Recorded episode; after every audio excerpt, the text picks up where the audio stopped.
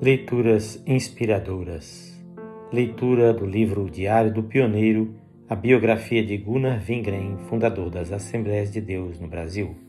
Capítulo 10, segunda parte. Sombras e Sol.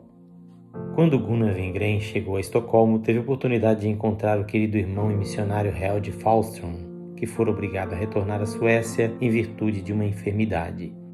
Ele estava tuberculoso e mais tarde o Senhor o levou para si. O seu dia de trabalho na seara do Mestre foi curto e intenso. Ele pôde dar os últimos anos de sua vida a Deus, que tão maravilhosamente o havia salvo e convocado para a sua obra no Brasil.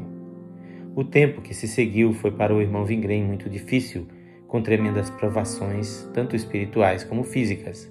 Podemos constatar isso lendo as suas fragmentárias anotações de cada dia. Havia variações de sombras e luz, confiança e desespero.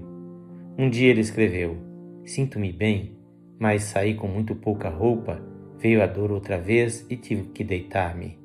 Não tive forças para ir ao culto na igreja esta noite, mas sentia a alegria de Deus na minha alma. Outro dia ele escreveu: Sinto-me como se necessitasse de ser salvo outra vez. Quero ter um novo encontro com Jesus. Estou esperando em Deus.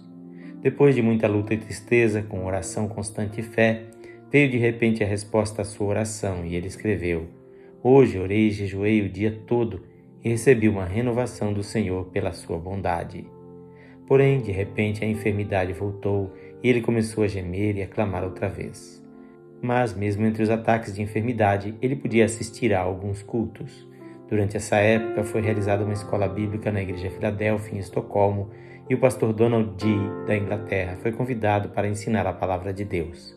Ele e Vingren participaram de muitos cultos gloriosos e momentos felizes juntos na presença do Senhor. Quando a escola bíblica terminou, Vingren escreveu, no dia 7 de outubro, cerca de 4 mil pessoas estiveram presentes aos cultos e 720 alunos participaram dos estudos da escola bíblica. Ontem à noite senti uma corrente de poder de Deus passar pelo meu corpo. A sua saúde melhorou um pouco e ele pôde participar de todos os cultos, tanto na igreja central como nos bairros. No dia 30 de novembro, ele escreveu: Hoje os anciãos da igreja resolveram o assunto do meu sustento, para mim e para minha família. Que glorioso é ter tudo funcionando bem, tanto com Deus como com os homens. Aleluia.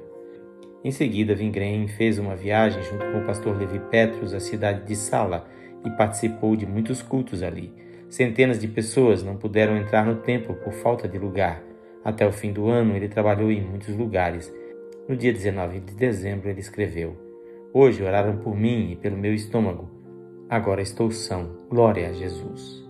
Vingren celebrou a vigília do Ano Novo na Igreja Filadélfia em Estocolmo. Foi glorioso, escreveu ele. Os pastores Sven Lidman e Alan Thornberg pregaram.